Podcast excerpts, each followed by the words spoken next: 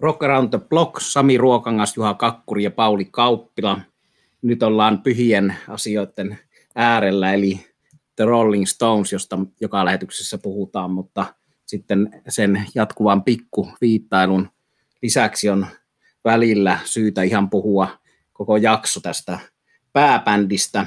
Ja mä nyt julkisesti tässä pyydän anteeksi erään kuulijan huomauttavaa tämmöistä huumoria, mikä ei hänen kohdalla mennyt läpi, vaan se otettiin tämmöisenä vakavilla asioilla pelleilynä. Eli mä puhuin tuossa Deep Purple-jaksossa, että, että onko Deep Purple minulle tärkein bändi. Ja sitten tämä ihminen, en nyt mainitsi hänen nimeä rakas ystävä kuitenkin niin huomautti sitä, että hän on kyllä käynyt mun kotona ja täällä on hyvin helppo havaita, mikä se tärkein bändi on, että täällä on kirjahyllystä ja levyhyllystä ja taidearteista niin mittava osa Rolling Stonesia, että on huonoa huumoria alkaa viittaamaan, että se tärkein bändi olisi joku muu kuin The Rolling Stones. Ja korjattakoon tämä nyt tässä, että se oli tämmöistä huumoria ja ironiaa ja sen osoittamista, että muutkin ovat meille tärkeitä, mutta tietysti fakta on se, että tälle omalle harrastukselle ja koko länsimaiselle popkulttuurille ja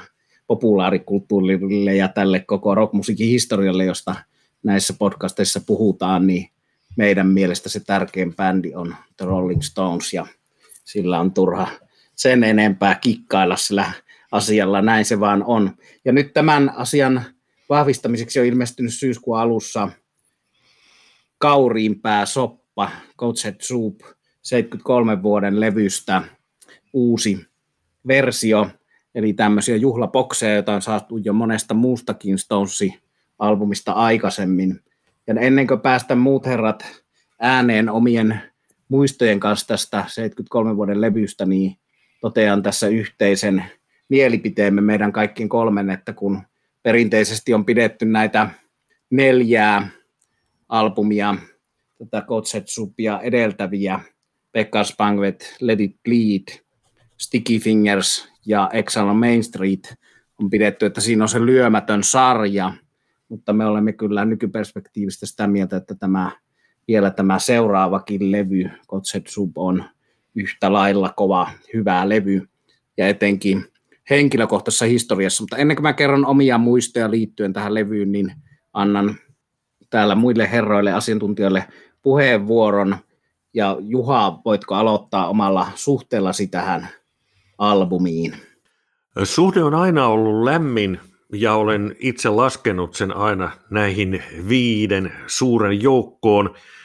Ja se, mistä oikeastaan niin kuin tämä syvä suhde tähän levyyn on lähtenyt, on ihan puhtaasti se, että tämä on aikanaan ollut ensimmäinen Rolling Stones-levy, jota olen ihan oikeasti kuunnellut. Se ei ollut ensimmäinen, minkä, minkä ostin, eikä minulle vielä sitten sanotaan tuo fanitus ihan siitä alkanut, mutta se on ensimmäinen rollarilevy, johon olen oikeasti tutustunut niin, että sitä on kuunneltu kuulokkeet päällä, lainasin kaverilta hänen levynsä, jonka muuten sitten myöhemmin ostin, mutta ensin itse äänitettyä kasettia kuuntelin. Ja olen aina pitänyt tuon levyn fiiliksestä, sitä verrataan Exalon Main Streetiin. Exalon Main Streetissä varmasti, no se on loistava albumi yksi kaikkea aikojen levyistä, mutta siinä on varmaan myös se, että tällainen niin kuin rock-mytologia, jota tuohon Exiliin liittyy hyvinkin paljon, niin se ehkä sitten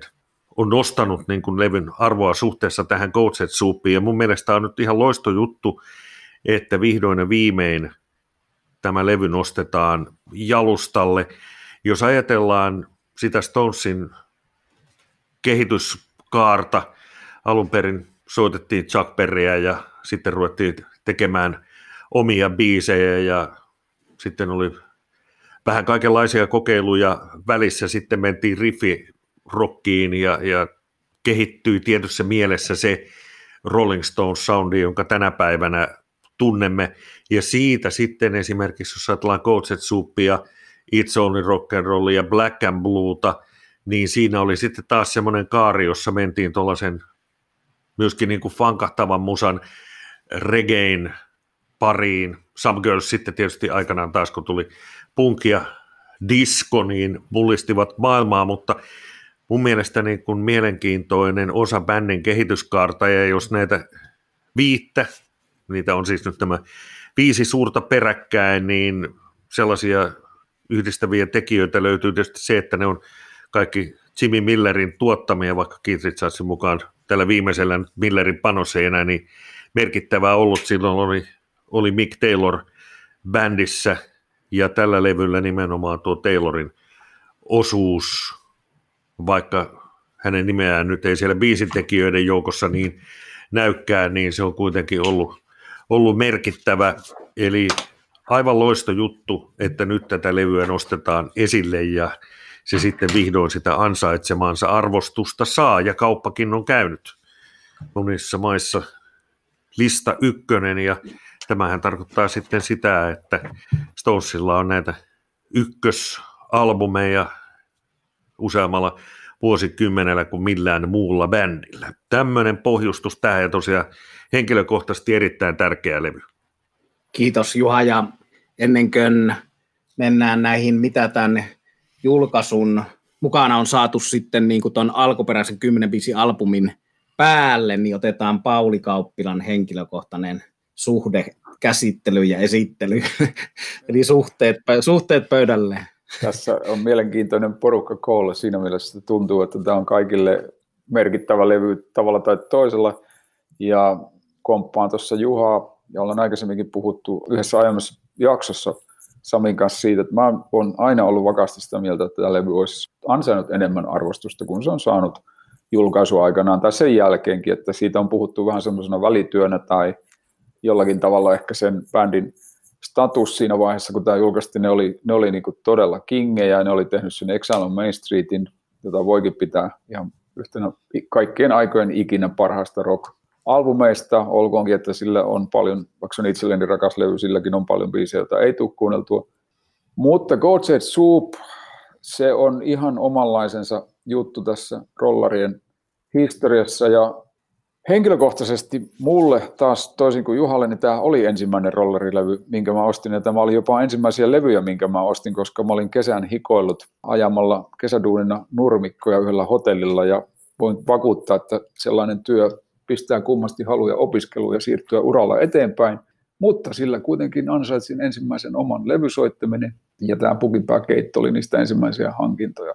Siinä oli joko sitä ennen tai heti sen jälkeen Pink Floydin Dark Side of the Moon, ne on suunnilleen samoihin aikoihin, samana vuonna tainnut ilmestyä ja siinä mielessä oli kuuntelussa sitten paljon diversiteettiä, eli siihen aikaan levyt oli kalliita, nuorelle miehelle ne oli erittäin kalliita ja se takas sen, että kun tämän jostakin löysi tämän albumin, niin kannet tutkittiin pitkään, hartaasti yksin kaverien kanssa, sitten kuunneltiin jokainen biisi, tehtiin syvää analyysiä, mikä, mikä siinä teini-ikäisen syvässä kokemusmaailmassa tietysti oli niin kuin rankkaa ja ymmärtävää, mutta niistä muistoista on sitten jäänyt tähän elämään tämä koko albumi ja mitä enemmän on Stonesia kuunnellut, niin kyllä Coach Hetsubin biisit on sellaisia, mihin mä uudelleen ja uudelleen palaan. Ja kohta kun puhutaan noista uusista ja vanhoista biisistä enemmän, niin täytyy sanoa, että aika jännä on palata tämmöiseen itselle merkittävään albumiin monen vuoden jälkeen ja kuunnella sitä vähän niin kuin uudesta näkökulmasta, missä Stones on nyt, miltä se vaikutti silloin,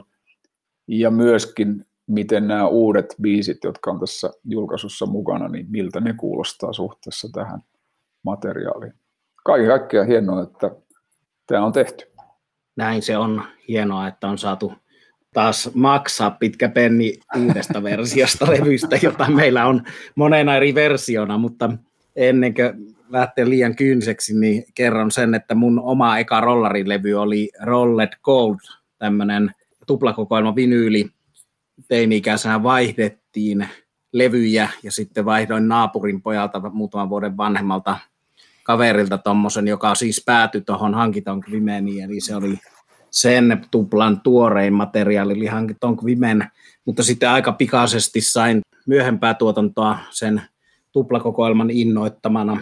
Ja siinä oli semmoinen meininki aina meillä, mulle ja kavereilla, että vinyyli äänitettiin C-kasetille, jotta sitä pystyi kuuntelemaan kaikenlaisissa bileissä. Ja sitten muistan, kun 14 vuotta olin silloin ja Keski-Suomessa oli jonkunlaiset bileet siellä ja mä sain tämmöisen ehkä noin neljä 5 vuotta itseäni vanhempien rockimiesten, poikien hyväksynnän soittamalla se kasetilta nimenomaan tätä pukinpää soppaa. Se oli semmoinen bändi, no Desperados oli yksi bändi, josta on Reetta Onkeli kirjoissaan, Keski-Suomeen sijoittuvissa kirjoissaankin maininnut sen bändin, mutta sitten oli tämmöinen punk-bändi kuin Uklu and the Silkiens, mikä oli kova, kova bändi ja 80-luvulla ja sitten sen tämmöiset itselle kovin rock-uskottavat ja ehkä jopa huumeisiin ja tämmöiseen rock-elämään viittaavat kaverit sitten tuli kyselemään, että mikäs mies täällä, joka soittelee tällaista musiikkia ja siitä lähti heidän kanssa sitten tämä juttu, että tulee kaikenlaisia muistoja näistä mieleen, mutta kymmenessä biisissä ei ole yhtään huonoa meikäläiselle. Siinä on kovin erikoista tunnelmaa monella tapaa, toisin kuin kuudes Stones, Ian Stewart kommentoi, tämä valju ja tylsä levy, niin olemme siitä eri mieltä. Ja luin tuossa tuommoista Bill Zanovitsin, joka on kitaristi ja kirjoittanut muutaman hyvän Stones-kirjan, niin siitä noista muutamasta Kotsetsupin biisistä analyysiä, niin sieltä kävi ilmi se, että aikalaiskritiikissä meni aika jännästi se, että siis toi Exile on Main Street sai aika huonot arvostelut, kun se ilmestyi, mikä kuulostaa nykyperspektiivistä uskomattomalta. Eli sitä pidettiin niin kuin tämmöisenä aika taantumuksellisena bluesin kelaamisena ja gospelin kelaamisena, mutta sitten taas tämä Kotset Soup, mikä on paljon ollut meidän perspektiivistä niin kuin unohdettu välityö, niin se sai yllättävän hyvät arvostelut, ja siinä niissä arvosteluissa muun muassa Rolling Stone-lehdessä huomioitiin, että tässä on niin kuin paljon monipuolisempaa musiikkia kuin edellisillä julkaisuilla, että tästä on niin hyvä lähteä mihin suuntaan vaan, että tässä on monenlaista erilaista suuntaa.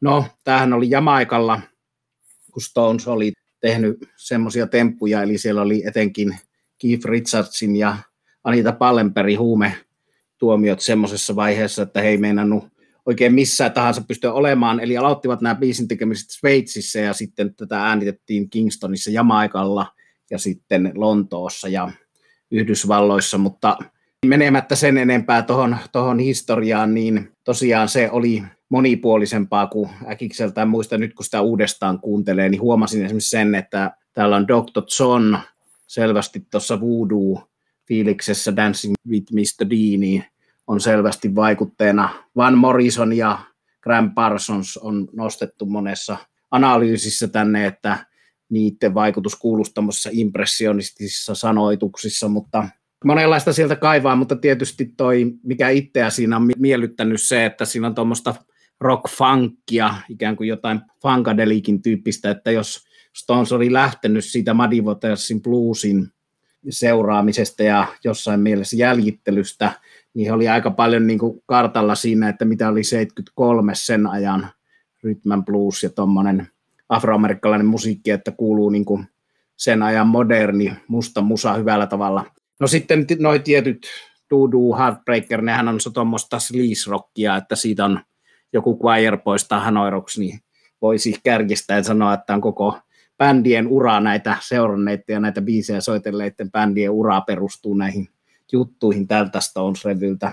Mutta ennen kuin analysoin tätä sen enempää, puhki tätä levyä. No se pitää vielä sanoa tuosta Voodoo-jutusta, että tämä kansikuva on nyt sitten tämmöinen keltainen, missä nämä herrojen naamat, mutta se alkuperäinen kansihan piti olla siis tuo kauriinpää sopassa, jonka oli tehnyt sama John Passe, joka tehtiin tuon kielilogoon, niin sehän on semmoinen tosi juttu, että Jamaikalla ja Afrikassa oikeasti syödään tuommoista kauriinpääkeittoa ja tiettävästi Stonesit söivät sitä tuolla Kingstonissa, kun tätä äänitettiin.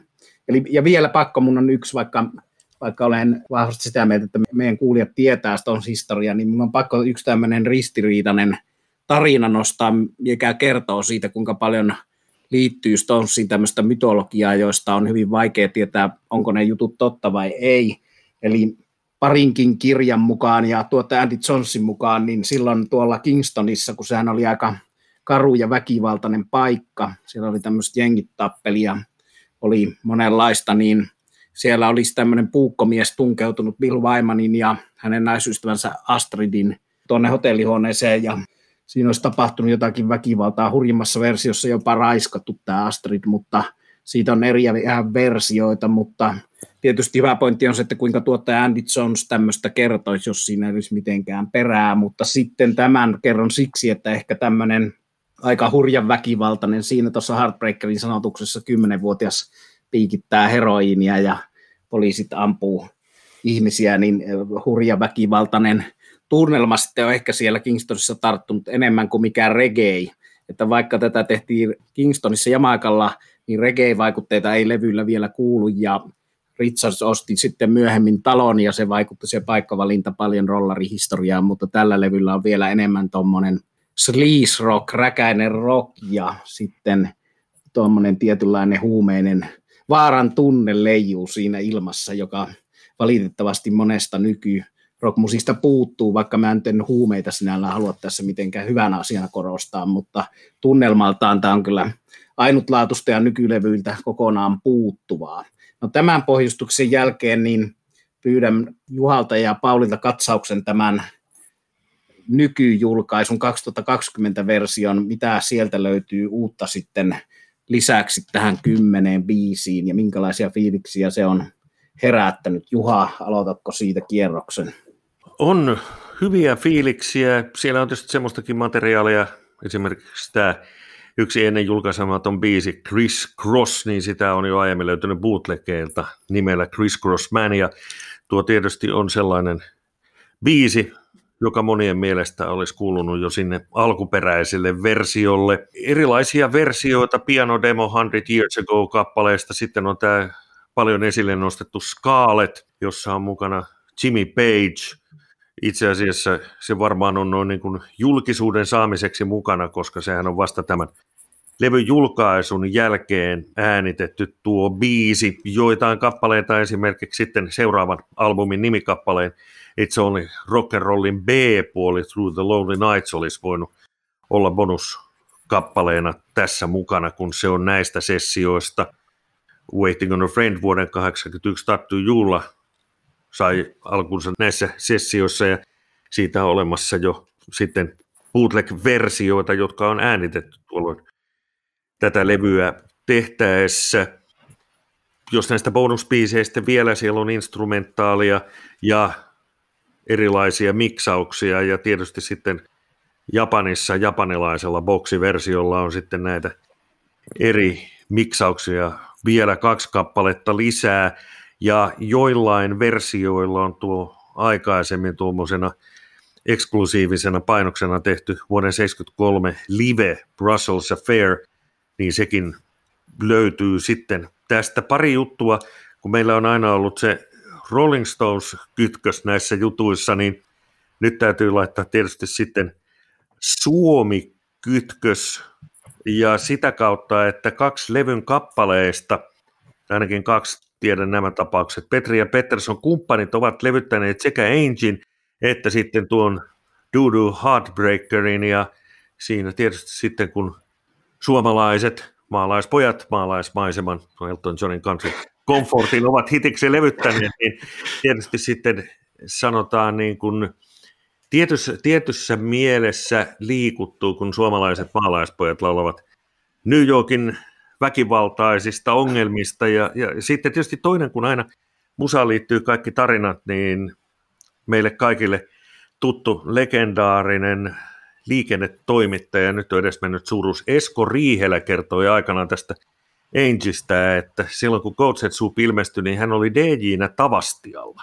Ja hänellä oli sitten semmoinen kikka, että, että hän soitti tietysti tällaista niin kuin tiukkaa rockia, jonka tahdessa porukan oli sitten pakko vääntää täysillä ja nopeatempoista biisiä, ja hän tarkkaili sitten niitä kundeja, jotka siellä joras, että missä vaiheessa rupeaa niin kuin polvet menemään sen verran yhteen, että on pakko päästä vessaan. Ja, ja sitten tota niin, Esko, Riihelä, Esko Riihelä taktisesti oikealla hetkellä, juuri siinä kohtaa, kun herroja olisi periaatteessa ollut pakko päästä vessaan, niin silloin hän pisti sitten Angin soimaan – jolloin eivätpä sitten päässeetkään vessaan, vaan vihdoin ja viimein pääsivät sitten lähietäisyydelle tyttöjen kanssa. Ne olivat aikoja, ne silloin ei ollut, ei ollut korona social distancing, mutta tämmöinen juttu, juttu tähän väliin. Paljon hyviä biisejä, jotka avaa tätä levyä hyvin. Tietysti on sitten jotain sellaisia tapauksia, joita ehkä tuonne olisi, olisi vielä suonut lisää. Saanko tuohon Juhan kommenttiin lisätä tähän Tavastia juttuun sellainen, en tiedä minkä vaikutuksen se olisi aikoinaan tehnyt, mutta tiedätte varmaan sen tarinan, että Jack laulaa välillä ensillä Andystä, eli Andy Jonesille. Tarinan mukaan mä oon sitä kuunnellut, en ehkä erota sitä, mutta se olisi tietysti tehnyt vielä lisää säväyksen siihen aikaan Tavastialle. Kyllä. Tuossahan yksi näistä rollarimyyteistä on se, että tämä sanotus kertoisi Angela Bowista, eli David Bowen vaimosta, mutta se on moneen kertaan kielletty, eli viimeisimmän version mukaan Jacker ei ollut tätä Angela Bowia tavannut edes silloin vielä. Vai onko Juhalla tuoreempaa tietoa? No itse asiassa siis semmoinen vielä huhu juttu liittyy tähän, että mikä sekin on kyllä ammuttu haulikolla täyteen reikiä, että Angie olisikin Bowen biisi. Ja hän laulasi vaimostaan, ja sitten taas puolestaan vuonna 1974 Diamond Dogs albumilla oli Bowen levyllä julkaistu Rebel Rebel, joka on tuosta hyvin Stones-tyyppistä riffirokkia, oli sekin sitten rollareiden kappale, ja herrat olisivat näitä biisejä vaihdelleet, mutta me lähdemme kuitenkin myytin murtajamaisesti nyt sanomaan, että tämä on murrettu. Toki pitää aina muistaa se, mitä Bill Wyman on sanonut Keith Richardsin elämänkerrasta, että Keith on noudattanut sitä vanhaa sääntöä, että totuus ei saa olla hyvän tarinan esteenä. ja sehän me tiedetään faktaksi, että tämä on siis sillä tavalla Jack Richards yhteistyö, että tämä nimi on tullut siis Richardsilta, ja hän on sitä siellä Sveitsissä jo esittänyt tätä kertosa, että sisältäen tämän nimeen, ja niin sitten hänellä näihin aikoihin, kun tämä tehtiin, niin syntyi tytär, jota on sitten myöhemmin kutsuttu ensiksi, ja jonka häissä tämä kappale soi, että tästä voidaan vetää tietyt johtopäätökset. Joo, Angela Richards ja Sveitsistä muuten vielä sen verran, että Richardsin mukaan syy, miksi siirryttiin Jamaikalle, oli se, että vaikka Sveitsi oli nyt sitten yksi näitä paikkoja, joihin näiden huume oikeudenkäyntien ja poliisiratsioiden takia bändillä oli mahdollisuus mennä, niin Richardson itse toden, todennut Sveitsistä, että erittäin tylsä maa, koska en hiihdä. Hän on tietysti laskettelu opetellut siellä tämmöisen alppihiidon näihin aikoihin, mutta ennen kuin mä annan Paulin sanoa tästä näistä lisämateriaalista kommenttia, niin mä sanon sen vielä tuohon Ainsiin ja sen sanotukseen liittyen, että meillä oli myös terveisiä vaan Nikkasen Terolle ja Markolle ja Heikkisen Jussille ja Parkkosen Markulle. Kumppaneille oli tämmöinen taina suomennos, jossa se meni, se kertoi se jotenkin, että vaatteet märät poltettiin ja sitten, että Taina, et tullut tänne tänä lauantaina. Se oli aika hyvä suomennos loppujen lopuksi. Nyt on muistin kätkössä, kuka sen sanotuksen teki, mutta sitten on myös tämmöinen suomalainen suuresti arvostamani bändi kuin Tuhmat tädit, jossa nimikin kertoo sen, että koko bändi koostuu tällaista naispuolisista lauleista ja muusikoista, niin on tehnyt äiti nimellä tästä aika hienon suomennoksen. Mutta nyt sitten Paulin kommentit näihin ennen julkaisemattomiin sinipeitseihin ja muihin. Mä yritän kerätä itseni tämän, jäin miettimään sitä suomalaista versiota Angista, minkä Juhan mainitsi. Että jotenkin mulla on sellainen muistikuva, että se ei välttämättä ollut ihan huono, mutta jotain menetettiin matkan varrella. Mä haluan pikkasen puhua myös tästä niin kuin vanhasta, ns-vanhasta materiaalista, eli nyt kun tätä kuunteli pitkästä aikaa, niin kyllä albumi on ehkä kokonaisuutena hiukan epätasainen, mutta tässä jo mainittuja biisejä Dancing with Mr. D, 100 Years Ago, Coming Down Again, Winter, tuo Jackerin Van Morrison pastissi ja sitten tietenkin tuo Doodoo Heartbreaker. Ne on kyllä todella upeita biisejä kestänyt aikaa. Se, mikä siinä musiikillisesti nousee esille, on mun mielestä Billy Prestonin keyboard-työskentely kanssa, eli se luo ihan oman leimansa. Ja tämähän oli, korjatkaa mä väärässä, tämä oli viimeinen levy, millä Jimmy Miller oli tuottajana Stonesin kanssa, ja se eh, kuuluu ehkä, tai mä ajattelin näin, että näissä aiemmin julkaisemattomissa biiseissä se tietty Stones-maailma kuuluu aika hyvin, mutta jos palataan siihen, että mikä tämä musiikillinen merkitys oli Stonesin uralla, niin musta se on vähän ehkä surullistakin, että, että tästä, tässä oli niinku viitteitä sellaisiin musiikillisiin suuntiin, mihin olisi voinut mennä. ja se olisi voinut olla hyvin mielenkiintoista. Mä olisin todella mielelläni kuullut lisää Winterin tapaista suuntaa, ja siinähän oli tietysti Taylor oli aika tärkeässä roolissa, ja, ja muutenkin muuten siinä biisissä on aivan viimeisen päälle tyylikäs kitarasoolo Nick Taylorilta.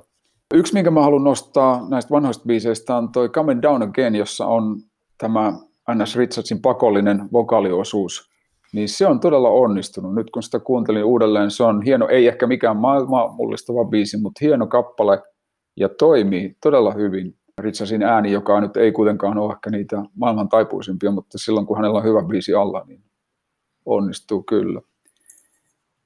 Ja sitten yksi asia, mikä tuli mieleen nyt, kun kuuntelin teidän, teidän tota, kiinnostavia juttuja, niin ehkä jos ajattelee sitä ilmestymisvuotta, eli 73, niin siinä on mennyt nyt semmoinen niin kuin julkista uraa semmoinen reilu kymmenen vuotta Stonesilla, eikö niin?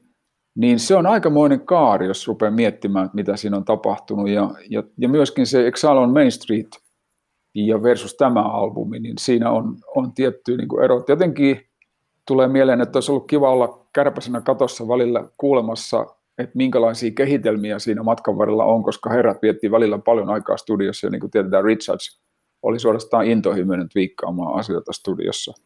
Et siellä on ehkä ollut väliversiona monenlaista kamaa, mutta sitten myös todennäköisesti toi kaupallinen puoli on vaikuttanut siihen, että mitä on julkaistu. Ja, ja sehän me tiedetään Angieista, että, että levyyhtiöhän ei olisi halunnut sitä sitä niin kuin tuoda singleksi, vaan odottivat jotain lisää brown sugareita tai muuta vastaavaa. Tämä oli poikkeuksellinen valinta, mikä sitten tietenkin osoittautui hyväksi.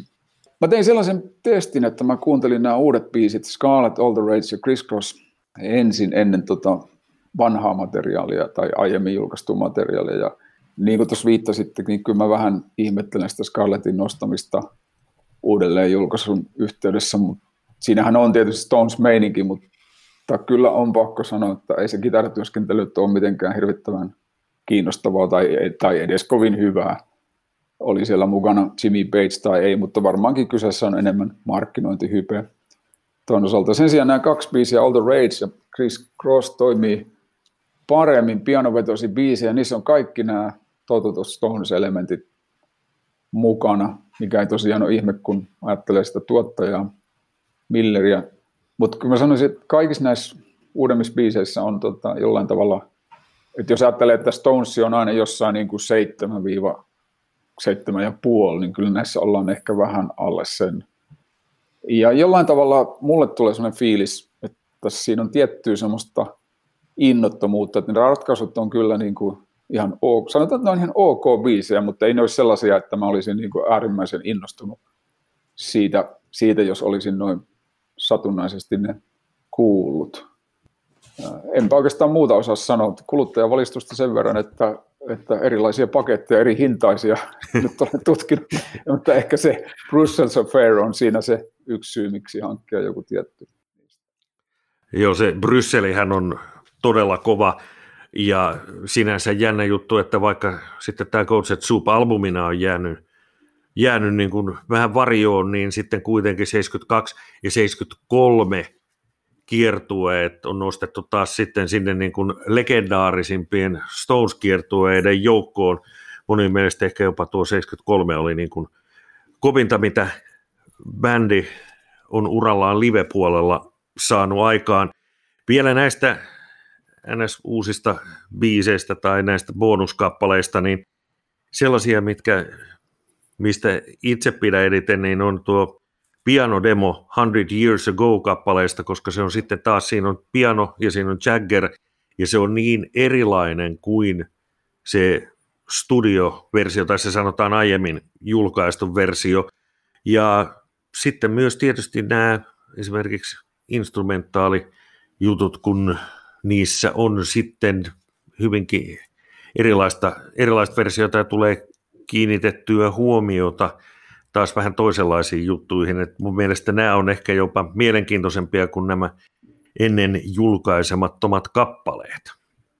Samaa mieltä Juhan kanssa tuosta, että mulle tämän levyn, jossa mulla on siis tämmöinen neljän levyn Super Deluxe box, jossa on sitten neljä julistetta ja neljä levyä, josta levyistä yksi on siis Blu-ray, jossa on Dolby Surroundit ja muut, niin tämän tota, harvinaisuuskiekon paras anti on toi 100 Years koulun pianoversio ehdottomasti.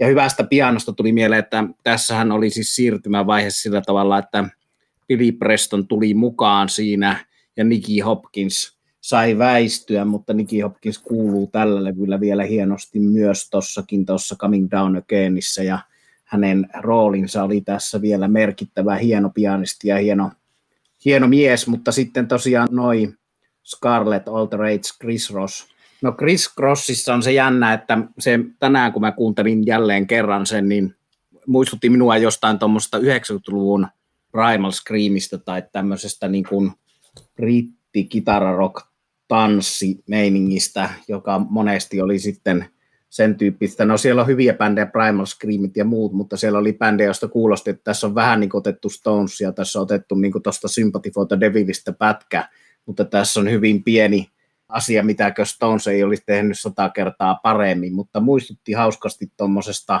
ysäri tanssi britti kitararokista, mutta the Rage tietysti hyvä perus rokki, mutta toi Scarlett on sillä tavalla nyt sitten turhaa niin suuresti uutisoitu, että kyllä paras Jimmy Batesin vierailu Stones-levyllä on edelleen One Hit to the Body vuodelta 85 ja 86 julkaistu, vaikka sekään ei kuulu Stonesin parhaisiin raitoihin, mutta se on parempi kuin tämä.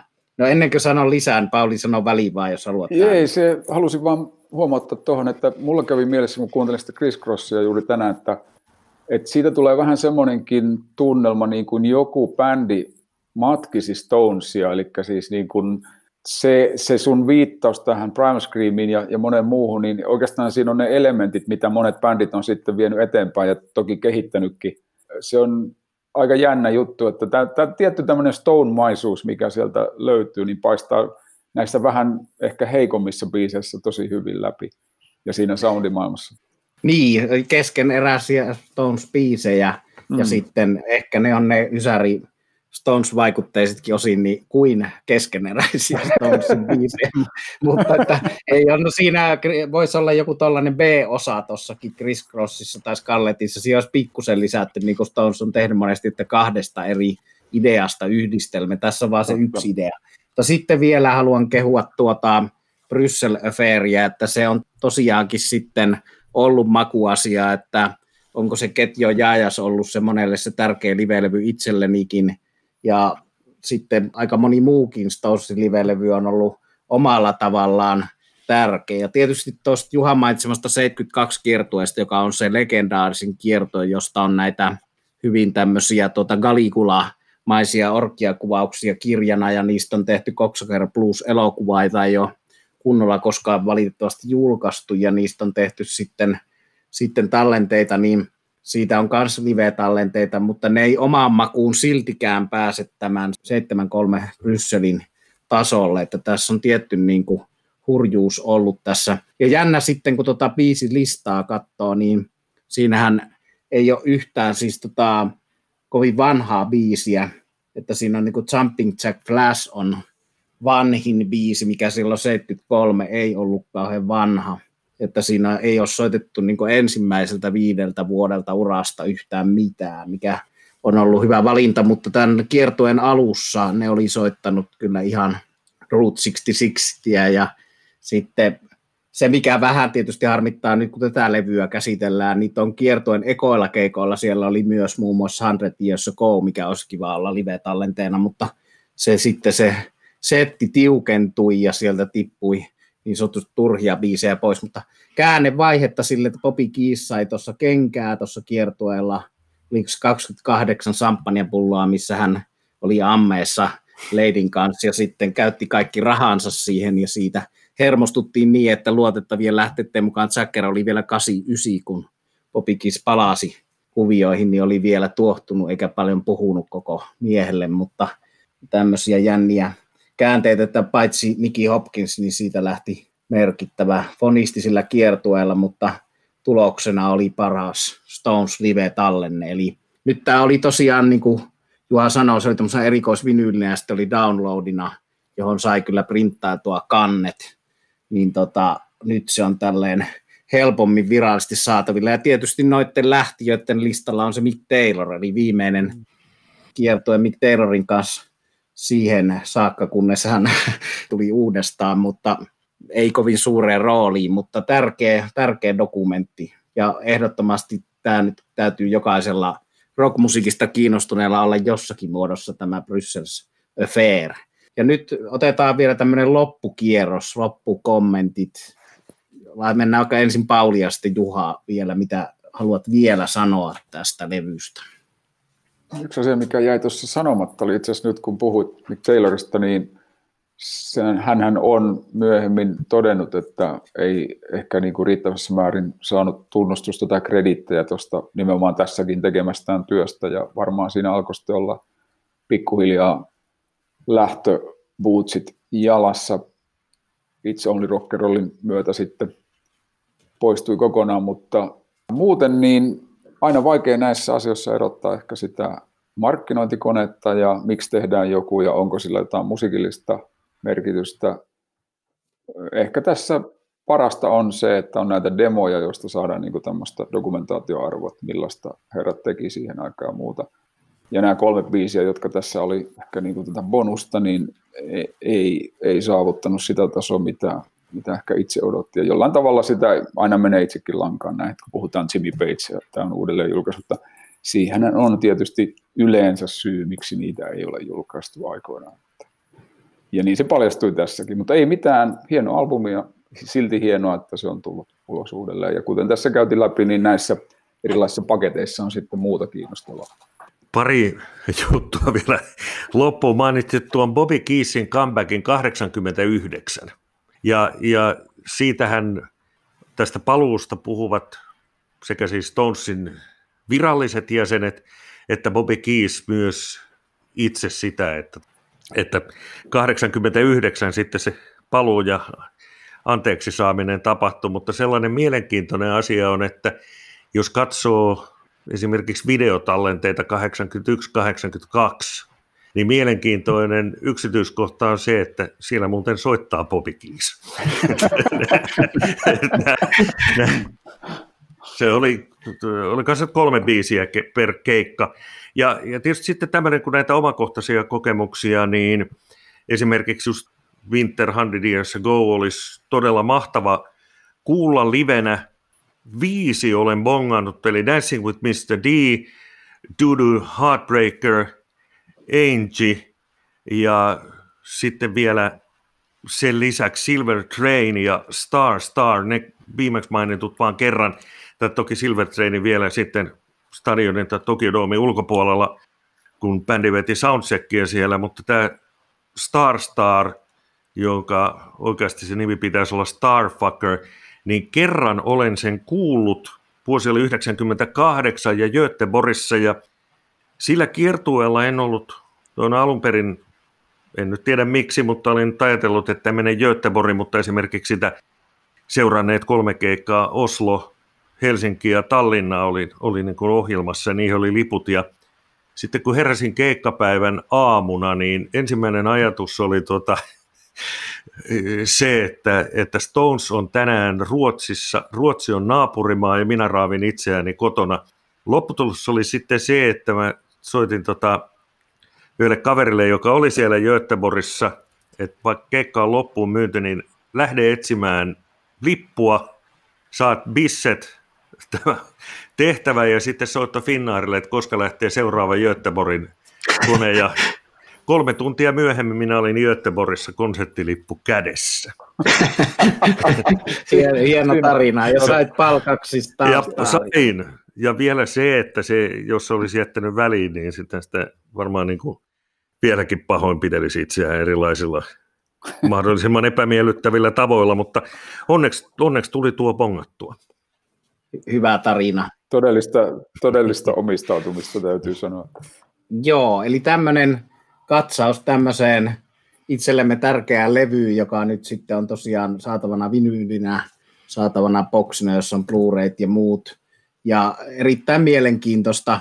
Ehkä itselle nousi myös semmoinen termi tässä mieleen, kuin mikä nyt aika hyvin tuohon Stonesiin sopii muutenkin, että ajaton, että tämä on sillä tavalla ajatonta, että että tuostakin tuosta Chris Crossista, missä yhteydessä mainitsin ne 90-luvun bändit, niin siitä olisi aika vaikea, jos se löysi joku, niin kuin, että tässä on tämmöinen bändin demo, että arvaappa mikä tämä on. No tietysti me ehkä tunnistetaan Stones helposti, mutta noin niin kuin periaatteessa sitä aikaa on aika vaikea siihen pistää, ja ehkä vielä tällä levyllä enemmän kuin jollakin muulla Stones-levyllä, niin tässä on niin kuin mainittiin noin arvojoissakin nostettu monipuolisuus, niin tässä on aika mielenkiintoisella tavalla monentyyppistä materiaalia, mikä sinällään ei mihinkään tiettyyn aikakauteen, niin kuin joku Sam Girlsin punk-vaikutteisuus tai vastaisku punkille, niin ehkä viittaa enemmän siihen aikaansa. Tässä Stones on tehnyt mm.